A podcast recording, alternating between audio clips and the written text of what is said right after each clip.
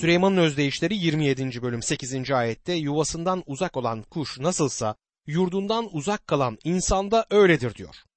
Kiliselerde ve diğer Hristiyan işlerinde kara deliklerde yuvarlak çiviler ya da yuvarlak deliklerdeki kara çiviler gibi olan pek çok insan var.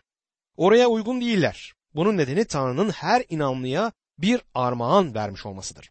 Herkesin ortak yararı için herkese ruhu belli eden bir yetenek veriliyor diyor 1. Korintliler 12. bölüm 7. ayet. Ve Tanrı'nın her inanlığı için kendisine verilen armağanları kullanması üzere özel bir yeri vardır. Gerçekte Tanrı bedenin her üyesini dilediği biçimde bedene 1. Korintliler 12. bölüm 18. ayete göre yerleştirir. Oraya gidip o armağanı kullanmalıyız. İncil'de armağanlarını kullanmayan insanlar hakkında örnekler bulunur. Örneğin Paulus, Dimas adlı genç bir adamdan söz eder. Çünkü Dimas bu dünyayı sevdiği için beni terk edip Selanik'e gitti diyor 2. Timoteus 4. bölüm 10. ayette. Dünyaya döndü. Bildiğimiz kadarıyla Tanrı'nın kendisi için olan yerine hiçbir zaman uymadı. Özdeyişler 27. bölüm 9 ve 10. ayetlerde güzel koku ve buhur canı ferahlatır. Dostun verdiği öğüt insana tatlı gelir. Kendi dostunu ve babanın dostunu da bırakma ve felakete uğradığın gün kardeşinin evine gitme. Yakın komşun uzaktaki kardeşten yeğdir der. Her zaman bunun bir dünya özdeyişi olduğunu düşündüm. Şimdi yaşadığım yere ilk geldiğim zaman cenazelere giden insanların azlığı beni şaşırtmıştı. Oraya insanların bir cenazeye gitmek için çok uzak yerlerden bile gittikleri bir kasabadan gitmiştim. Pek çok vaizin hitap ettiği en büyük kalabalıklar cenazelerdedir. Bir gün tek başına yaşayan sevgili bir tanrı kutsalının cenaze törenini yönettim. Kocası hasta olduğu için onu evlerinden buraya kadar getirmiş ve zamanının büyük bir kısmını ona bakmakla geçirmişti. Kilisede belirli ölçüde aktif olduğu halde pek arkadaşı yoktu. Cenazesinde kilisenin kalabalık olacağını düşündüm ama orada sadece 15 kişi kadar insan vardı. Ailesi ve dostları yaşadıkları yerdeydi. Yakın komşun uzaktaki kardeşten yeğdir diyor kutsal kitap.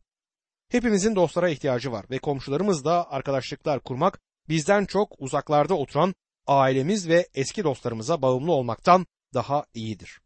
İhtiyatlı kişi tehlikeyi görünce saklanır, bönse öne atılır ve zarar görür diyor Özdeyişler 27. bölüm 12. ayet. Bu peygamberlikleri etüt etmenin yararlarından birisidir. Neler olacağını bilmek. Doğrusunu isterseniz günümüzde sorunlarımızı çözmeleri için insanlara baksaydım cesaretimin çok kırılacağını ve karamsar olacağımı söyleyebilirdim. İnsanın çözümleri bildiğini sanmıyorum. Dünya kriz ve karmaşa noktasına gelmiştir. Buna hiç şüphe yok.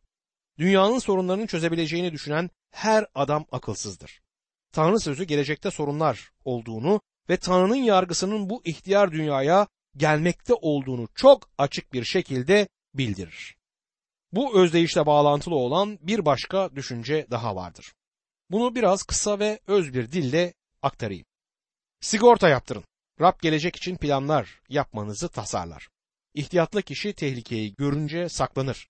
Gelmekte olan zor günler için hazırlık yapar. Bazı insanlar emeklilik için hazırlık yapmamak gerektiğini, sigortaya ihtiyaç olmadığını savunurlar. Bunun için verilen akılsızca neden Tanrı'ya güvenmemiz gerektiğidir. Rab bizlere gelecek için hazırlık yapma yolları sağladığında bunlardan yararlanmamız gerektiğini söylemek isterim. Pasaportunun süresi dolan bir Hristiyanın nasılsa Rab gelecek, ben bu süre uzatma işine ödeyeceğim parayı harcarım demesi ihtiyatlı olmadığını gösterir. Özdeyişler 27. bölüm 14. ayette sabah sabah komşuya verilen gürültülü bir selam küfür sayılır diyor. Bu sözlerde oldukça ironi bulunur. Sevgi ve muhabbet konusunda öylesine yüksek sesli bildirilerde bulunanlar var ki bunların arasında başka bir motivasyon olduğunu biliyoruz. Sizi övülmeniz gerekenden fazla öven kişi hakkında dikkatli olmalısınız. Bunun kutsal kitaptaki örneklerinden biri Avşalom'un İsrail oğullarının gönüllerini çeliş biçimidir. 2. Samuel 15. bölüm 1 ila 6. ayetler arasında bir tartışmadan ötürü kralla görüşmeye gelen kişilerle konuşmak için sabahları erkenden kalktıklarını, Avşalom'un İsrail oğullarının gönüllerini çeliş biçimidir. 2. Samuel 15. bölüm 1 ila 6. ayetler arası bunu bize anlatır. Bir tartışmadan ötürü kralla görüşmeye gelen kişilerle konuşmak için sabahları erkenden kalkıyordu. Avşalom onların gururunu okşadı ve onları seviyormuş, onların durumlarıyla ilgileniyormuş gibi davrandı ama gerçek ilgilendiği şey tahtı ele geçirdiğinde onların desteğine sahip olmaktı. Politikacılar o zamandan günümüze dek aynı prosedürü uygulamaktadır.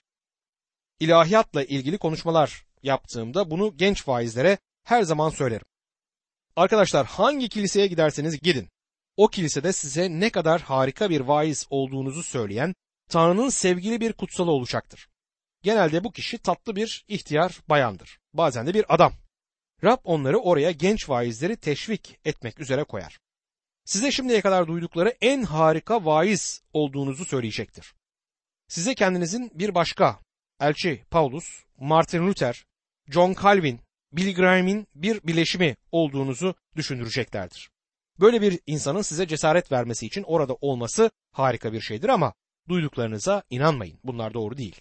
Çağdaş bir özdeği şöyle der: gururun okşanması bir parfüm gibidir. Yutulması değil, koklanması gerekir. Süleyman'ın özdeyişleri 27. bölüm 15 ve 16. ayetlerde kavgacı kadının dırdırı yağmurlu günde damlaların dinmeyen sesi gibidir. Böyle bir kadını dizginlemeye kalkmak, rüzgarı ya da yağı avuçla tutmaya çalışmak gibidir diyor. Yeniden kavgacı kadın konusuna döndük. Arka koltuktaki kadın ve şoför esprisinin bir bölümünü size aktarmıştım. Adam kadın arka koltuk şoförü olduğu için karısını vurmuştu. Ve tabii ki mahkemeye çıkarıldı. Adamı suçlamaya çalıştılar ama son bölüm bu şiirin sonu size neler olduğunu bildirir. Hakim ve jüri dinledi. Sonra ayağa kalkıp adamı serbest bıraktılar. Yaptığın haklı bir şeydi. Sana katılıyoruz. Onu arabaya aldığında ne kadar acı çektiğini, kafanın ne işkencelere dayandığını biliyoruz. Ve şunu gördük. Sen onun kocasıydın. Uzun yıllardır evliydiniz. Onu çok sevmiştin ve onu başından vurdun. Belki onu öldürmemeliydin. Adam öldürmek doğru değildir. Ama araba kullanmanıza karışan kişilerle başa çıkmanın tek yolu budur. Kavgacı kadın hakkında daha fazla konuşmayı isterim ama burada duralım. Süleyman'ın özdeyişleri 27. bölüm 17. ayette demir demiri biler, insan da insanı diyor. Kendisiyle birlikte aklınızı keskinleştirebileceğiniz bir dostunuzun olması muhteşemdir. Onunla belirli şeyler üzerinde konuşabilir ve bu konuşmalardan çok faydalanabilirsiniz. Benim böyle bir dostum vardı ve oturup ruhsal konularda konuşabilirdik. Onunla konuşmalarımdan her zaman tazelenmiş ve kuvvet almış bir şekilde ayrılırdım ve her zaman yeni bir şey öğrendim. Böyle bir arkadaşa sahip olmak gerçekten harikadır. Özdeyişler 27. bölüm 19. ayette su görüntümüzü nasıl yansıtıyorsa yürek de insanın içini yansıtır der. Size ihanet etmeyeceğini bilerek yüreğinizi açabileceğiniz bir dostunuzun olması muhteşemdir. Dost sizi iyi tanıyan ve sizi tüm tanımasına rağmen yine de seven kişidir. Özdeyişler 27. bölüm 20. ayet ölüm ve yıkım diyarı insana doymaz, insanın gözü de hiç doymaz der. Hiçbir zaman görmüş olduklarımız yeterli gelmez. Görmeye devam etmeyi isteriz. Bazılarımızın dünyanın değişik yerlerine seyahate gitmeyi sevmemizin nedeni budur. Özdeyişler 27. bölüm 21. ayet altın ocakta gümüş potada sınanır. İnsansa aldığı övgüyle sınanır diyor. Övgü konusunda dikkatli olmalıyız. Övgünün üzerinizde doğru etkisi olmasına dikkat edin. Doktor Ironside şöyle der. Bir adamı sınamak için övgü ve aşırı övgü ateşine konduğu zamankinden daha sıcak bir pota yoktur.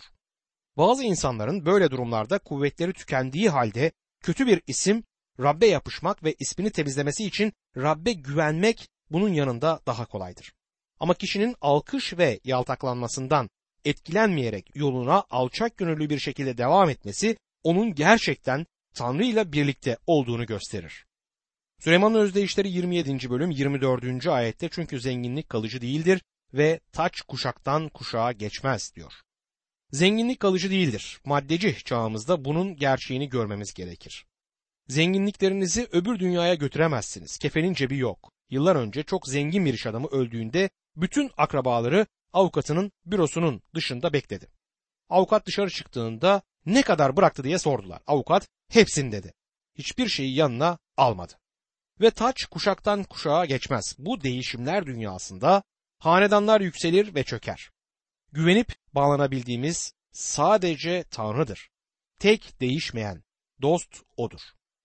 Evet, Süleyman'ın özdeyişleri 27. bölüm dostluk konusunda iyi öğütler oluşturur.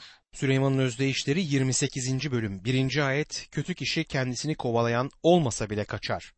Doğrularsa genç aslan gibi yüreklidir der.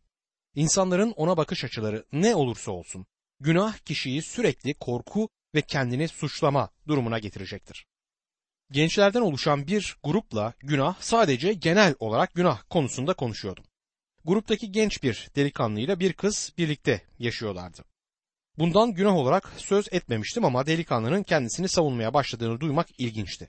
Bu kadar ciddi bir şey olmasaydı zaten komik olurdu.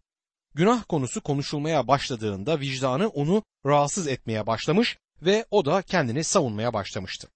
Kötü kişi kendini kovalayan olmasa bile kaçar. Ona parmak uzatan yoktu. Eğer ağzını açmasaydı günahı hakkında en ufak bir fikrim olmayacaktı. Konuşma günah hakkındaydı. Onun özel günahı hakkında değildi. Suçluluk kompleksi diye psikolojik bir terim vardır.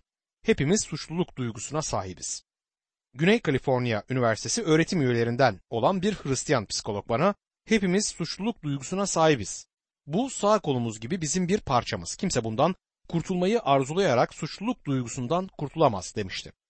Birçok insan bunu yapmaya çalışır. Sözlerine daha da ilginç bildirilerle devam etti. "Biz psikologlar suçluluk kompleksini bir yerden başka bir yere kaydırabiliriz ama onu yok edemeyiz. Doğrularsa genç aslan gibi yüreklidir," diyor ayette. Bir adam suçlu değilse ayağa kalkıp konuşabilir. Kendi kafası suçluluktan özgürse başka insanların düşünceleri ve kafalarından korkmaz. Süleyman'ın Özdeyişleri 28. bölüm 9. ayette "Yasaya kulağını tıkayanın duası da iğrençtir," der. Yasa Tanrı sözü demektir. Süleyman'ın zamanına kadar yazılmış olan her şeyi içerir. Pentatuk, Yeşu, Hakimler ve o zaman kullanılmaya başlamış olan mezmurların birçoğunu içermektedir. Tanrı'nın burada söylediği şey önemlidir. Eğer Tanrı'nın sizi duymasını istiyorsanız önce siz onu duymalısınız. Tanrı kendisinden uzaktaki birinin duasını duymayacağını çok açık bir şekilde bildirmiştir. Tanrı'dan uzak kişilerin dualarının sıkıntı zamanında yanıtlandığı hakkında konuşmak duygusal boş laflardan başka bir şey değildir. Duygusal bir öykü, babası çok yumuşak bir şekilde kendisi iyileşsin diye Tanrı'ya dua eden hasta bir kızın öyküsünü anlatır. Ben o adamın küçük kızı için dua etmesi üzerine Tanrı yolunda yürüyen birini çağırmasını öneririm. Çünkü Tanrı kendi yolunda yürümeyen birisinin duasını işitmeyecektir. Kendi yolunda olmayan kişiyi dinlemeyeceğini söylemektedir Tanrı. 1. Petrus 3. bölüm 12. ayette "Çünkü Rabbin gözleri doğru kişilerin üzerindedir. Kulakları onların yakarışına açıktır ama Rab kötülük yapanlara karşıdır," der. Burada Süleyman'ın özdeyişleri o kişinin duasının aslında Tanrı için iğrenç olduğunu söyler. Özdeyişler 28. bölüm 10. ayette "Doğru kişileri kötü yola saptıran kendi kazdığı çukura düşer. İyiliği özü sözü bir olanlar miras alacaktır." Bu Tanrı'nın bu dünyada geçerli olan bir yasasıdır. Tanrı sözünü okudukça bunu tekrar tekrar görebilirsiniz. Örneğin Davut günahı yüzünden kendi ailesi ve yuvasına skandal getirmişti. Özdeyişler 28. bölüm 11. ayetti. "Zengin kendini bilge sanır ama akıllı yoksul onun içine okur," diyor. Zenginlik gurur ve kibre hizmet eder. Bunlar el ele yürürler. Zengin insanların ziyafetlerde, özellikle de ünlü kişilerin ziyafetlerinde tanıklıklarını verdiklerini duymaktayız. Bu dünyanın büyük adamlarının Amerika Birleşik Devletleri Başkanı'nın dua kahvaltısında tanıklıklarını verdiğini duyarsınız. Hiç aşağılara uzanıp fakir, sıradan bir Hristiyan'dan tanıklığını vermesini istediğini duydunuz mu? Ama Tanrı'nın ne dediğine dikkat edin. Zengin kendini bilge sanır ama akıllı yoksul onun içine okur. Bu dünyanın malları bakımından fakir ama imanda zengin olan fakir adam, zenginin tanıklığını dinleyip onun içinin boş olduğunu, gerçeklikten uzak olduğunu görebilir. Gerçek olsa bile sık sık ruhsal konularda anlayıştan uzaktır. Ünlü bir iş adamını ya da Hollywood'dan sözde iman etmiş birini davet ettikleri ziyafetlerde bulundum. Gerçek ruhsal anlayışa sahip kişilerin söylenen şeyler karşısında başlarını utançla eğdiklerine de dikkat ettim. Bu çok pratik bir özdeyiştir ve sık sık da görmezlikten gelinen bir özdeyiş olur. Süleyman'ın Özdeyişleri 28. bölüm 13. ayette "Günahlarını gizleyen başarılı olmaz, itiraf edip bırakansa merhamet bulur," der. Bu harika bir özdeyiştir. Günümüzde Hristiyanların günahlarını örtmeye çalışmaları yaygın bir uygulama gibi görünebilir. Birçok kilisede günah kanseri üzerine sessizlik yara bandının uygulandığını görürsünüz. İnsanlar bundan söz etmekten hoşlanmıyorlar. Hatta onun varlığını itiraf bile etmezler. Kendilerinin çok iyi olduğunu düşünmekten hoşlanmaktadırlar ama burada bizlere günahlarını itiraf edip bırakan merhamet bulur denilmektedir. Ve bunun İncil versiyonu da 1. Yuhanna 1. bölüm 9. ayette görülmektedir. Ama günahlarımızı itiraf edersek güvenilir ve adil olan Tanrı günahlarımızı bağışlayıp bizi her kötülükten arındıracaktır. Bu günahın başkalarına itirafından söz etmez. İtiraf sizinle Rabbin arasındadır ve günah konusunda gereken yapılmalıdır. Dostlarınızdan oluşan küçük grubun önünde günahsız görünmeye çalışmak büyük bir hatadır. Eğer günahlarınızı itiraf edip onu bırakırsanız merhamet bulursunuz. Bu harikadır. Özdeyişler 28. bölüm 14. ayette günahtan çekinen ne mutludur. İnatçılık edense belaya düşer der. Rab korkusunda yaşamanın anlamı budur. Rab korkusunun bilgeliğin başlangıcı olduğunu hatırlayın. Yüreklerimizin Tanrı'ya karşı her zaman açık oldukları anlamına gelir. Yüreğini katılaştıranın ya da inatçılık edenin bu tam tersini oluşturur. Tanrı'dan korkan kişi Tanrı'yı dinleyen kişidir. Tanrı'yı hoşnut eden bir biçimde yaşamaya çalışan kişidir. Rabbin önünde alçak gönüllülükle böyle kişi yaşar. Zayıflıklarının ve Tanrı'ya tamamıyla bağımlılığının bilinciyle bu kişi yaşayacaktır. Rab korkusu bilgeliğin başlangıcıdır sözü bu anlama gelir. Burada şöyle diyen mektuplar aldığımı bildirmek için bir ara vermeliyim. Kilise üyelerinin hatalarına işaret ettiniz ve günümüzde kiliselerdeki kişileri eleştirdiniz. Onlara verecek bir teşvik sözünüz yok mu? Sizlere Tanrı sözünü öğretmeye çalıştığımı söyleyebilir miyim? Günümüzde bizler dinden dönüş günlerinde yaşıyoruz. Ülkemizin her yanındaki kilise önderleri ve yabancı ülkelerdeki hizmetkarlar günümüzde kilisedeki dinden dönüşün hızlandığını kabul ediyor. Teşvik ve cesarete ihtiyacımız olduğunu kabul ediyorum ve kutsal kitabın gerçek inanlıya teşvik ve cesaret verici birçok sözü olduğunu hatırlatıyorum. Tanrı sözü sadece Hristiyan olduklarını söyleyen kişilerden söz ettiğinde yerel kilisenin buna dikkatinizi çekmeye çalışıyorum. Önceden uyarılmanın, önceden hazırlanma anlamına geldiğine inanmaktayım. Kilisenin içinde ve dışında olan pek çok insan bazı Hristiyanların yaşamlarında gördükleri şeylerden ötürü büyük ölçüde hayal kırıklıklarına uğramıştır ve bu onların dine sırtlarını çevirmelerine neden olur. Asi bir delikanlı bana dine arkamı döndüm dedi. Çocuğun geçmişi hakkında bir şeyler bildiğimden ona neredeyse bu konuda seni suçlamıyorum demeyi istedim. Delikanlıya bunu söyleyemezdim. Bu yüzden ona kilisede birkaç harika kutsalın bulunduğuna işaret etmeye çalıştım. Bu kişiler sık sık arkadadır ve onlara dikkat etmemişti. Bunlar kendileriyle harika bir paydaşlık içinde olabileceği kişilerdi. Çağdaş kilise konusunda fazlasıyla eleştiri dolu olduğumu düşünüyorsanız diye çalışmamızın burasına durup bu açıklamayı oraya koymam gerektiğini düşündüm. Aslında bu özdeyişleri yazan kişi hiçbirimizin gözünün yaşına bakmamıştır. Özdeyişlerin birçoğu üzerimize cuk diye oturur. Özdeyişler 28. bölüm 17. ayet. Adam öldürmekten vicdan azabı çeken mezara dek kaçacaktır. Kimse ona yardım etmesin diyor. Korkunç bir suç işlediğinin, suçluluğunun bilincini taşıyan kişi vicdanında korkulu bir yük taşımalıdır. Bu durum sık sık da böylesi kişileri sonunda intihara sürükleyecektir. Günümüzde böyle bir durumu görüyoruz. Kutsal kitapta bunun en iyi örneği işlediği korkunç, alçakça suçtan ötürü intihara sürüklenen Yahuda İskaryot'tur. Polis olarak çalışan bir adam bana benzer bir suçu kimin işlediğinin yıllarca çözülmediğini söyledi. Suçlu konusunda hiçbir kanıt ya da iz bulamamışlardı. Sonra konuşmak isteyen, itirafta bulunmak ihtiyacını hisseden bir adam ya da bir kadın ortaya çıkar. Bazen bu kişi başka bir suçtan ötürü zaten hapishanede olur. Polisin üzerinde hala çalışmakta olduğu sırrı çözülmemiş suçu itiraf eder. Bu çok görülen bir uygulamadır. Bunu neden yapar? Çünkü işlediği suç, suçlu kişinin yüreğindedir. Ondan kaçamaz. Tanrı bunu bizleri kendisine döndürmenin bir yolu olarak böyle yaratmıştır.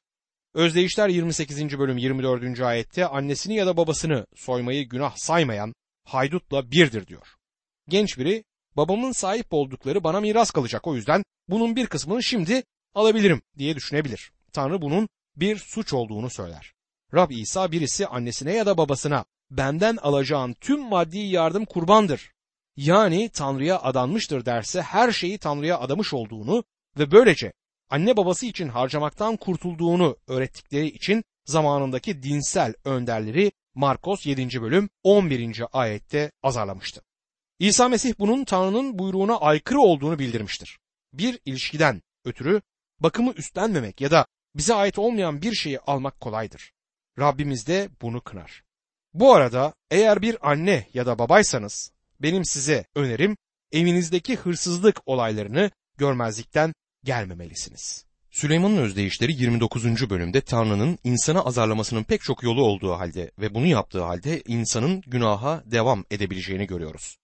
Süleyman'ın özdeyişleri 29. bölüm 1. ayette defalarca azarlandığı halde dik başlılık eden, ansızın yıkıma uğrayacak çare yok diyor. Kendi yaşamımda yargı üzerlerine gelmeden önce uyarılara kulak asmayan ve yargının bu yaşamda üzerlerine geldiği pek çok insanı tanıdım. Bir akşam bir arkadaşımla sokakta yürüyordum. Bir sinemanın önünde bir kalabalığı gördüm. Orada hurda olmuş bir araba vardı ve inanın bana çok kötü bir durumdaydı. Öğrencilerimden biri bana o arabanın öyküsünü anlattı. İçinde bir lise öğrencisi ve kız arkadaşı varmış. Başka bir kızı kendilerine katılması için çağırmak üzere durmuşlar. Kız, hayır bu akşam sizinle çıkamam demiş. Onları kendisiyle birlikte bir kutsal kitap dersine gelmeye davet etmiş. Sonunda onu kutsal kitap dersine götürmeyi kabul etmişler ama onunla derse girmeyeceklerini söylemişler. Yolda kız onlara Mesih'i anlattı. Kutsal kitap dersi aracılığıyla Mesih'i kabul ettiğini ve onların da Mesih'e ihtiyaçları olduğunu söyledi. Onlar sadece gülüp kızı bıraktılar. 5 dakika sonra yolda hızla giderlerken başka bir arabayla çarpıştılar ve her ikisi de olay yerinde öldü. Kutsal kitapta bunun pek çok örneği vardır. Korah, Dathan ve Abiram, Belşezar, İzavel ve diğerlerini düşünmemiz gerekir. Defalarca azarlandıkları halde dik başlılık eden ansızın yıkıma uğrayacak diyor kutsal kitap. Başka çare yok. Süleyman Özdeyişleri 29. bölüm 2. ayette doğru kişiler çoğalınca halk sevinir. Kötü kişi hükümdar olunca halk inler. Kötülerin güçlü konumlarında olduklarında sorunu asla çözmediklerini ama tek bir doğru adamın bir ulusa bereket getirebildiğini daha önceden gördük. Ulusumuzda her şeyden çok buna ihtiyaç var. Her soruna çözümü bildiklerini söyleyen insanlara ihtiyacımız yok. Bu dünyanın sorunları için kimsede çözüm yoktur ve her birisi kendisinde olduğunu söylerse bunu sırf şaka olsun diye söylüyor olmalılar. Günümüzde ihtiyacımız olan şey her ne pahasına olursa olsun doğruluğu savunan kişilerdir. Ben böylesi bir insanın bir partinin bütününden daha iyi olduğuna inanıyorum. Parti her ne partisi olursa olsun. Kötüler yönetimdeyken herkes acıyı çekecektir, acıyı tadacaktır.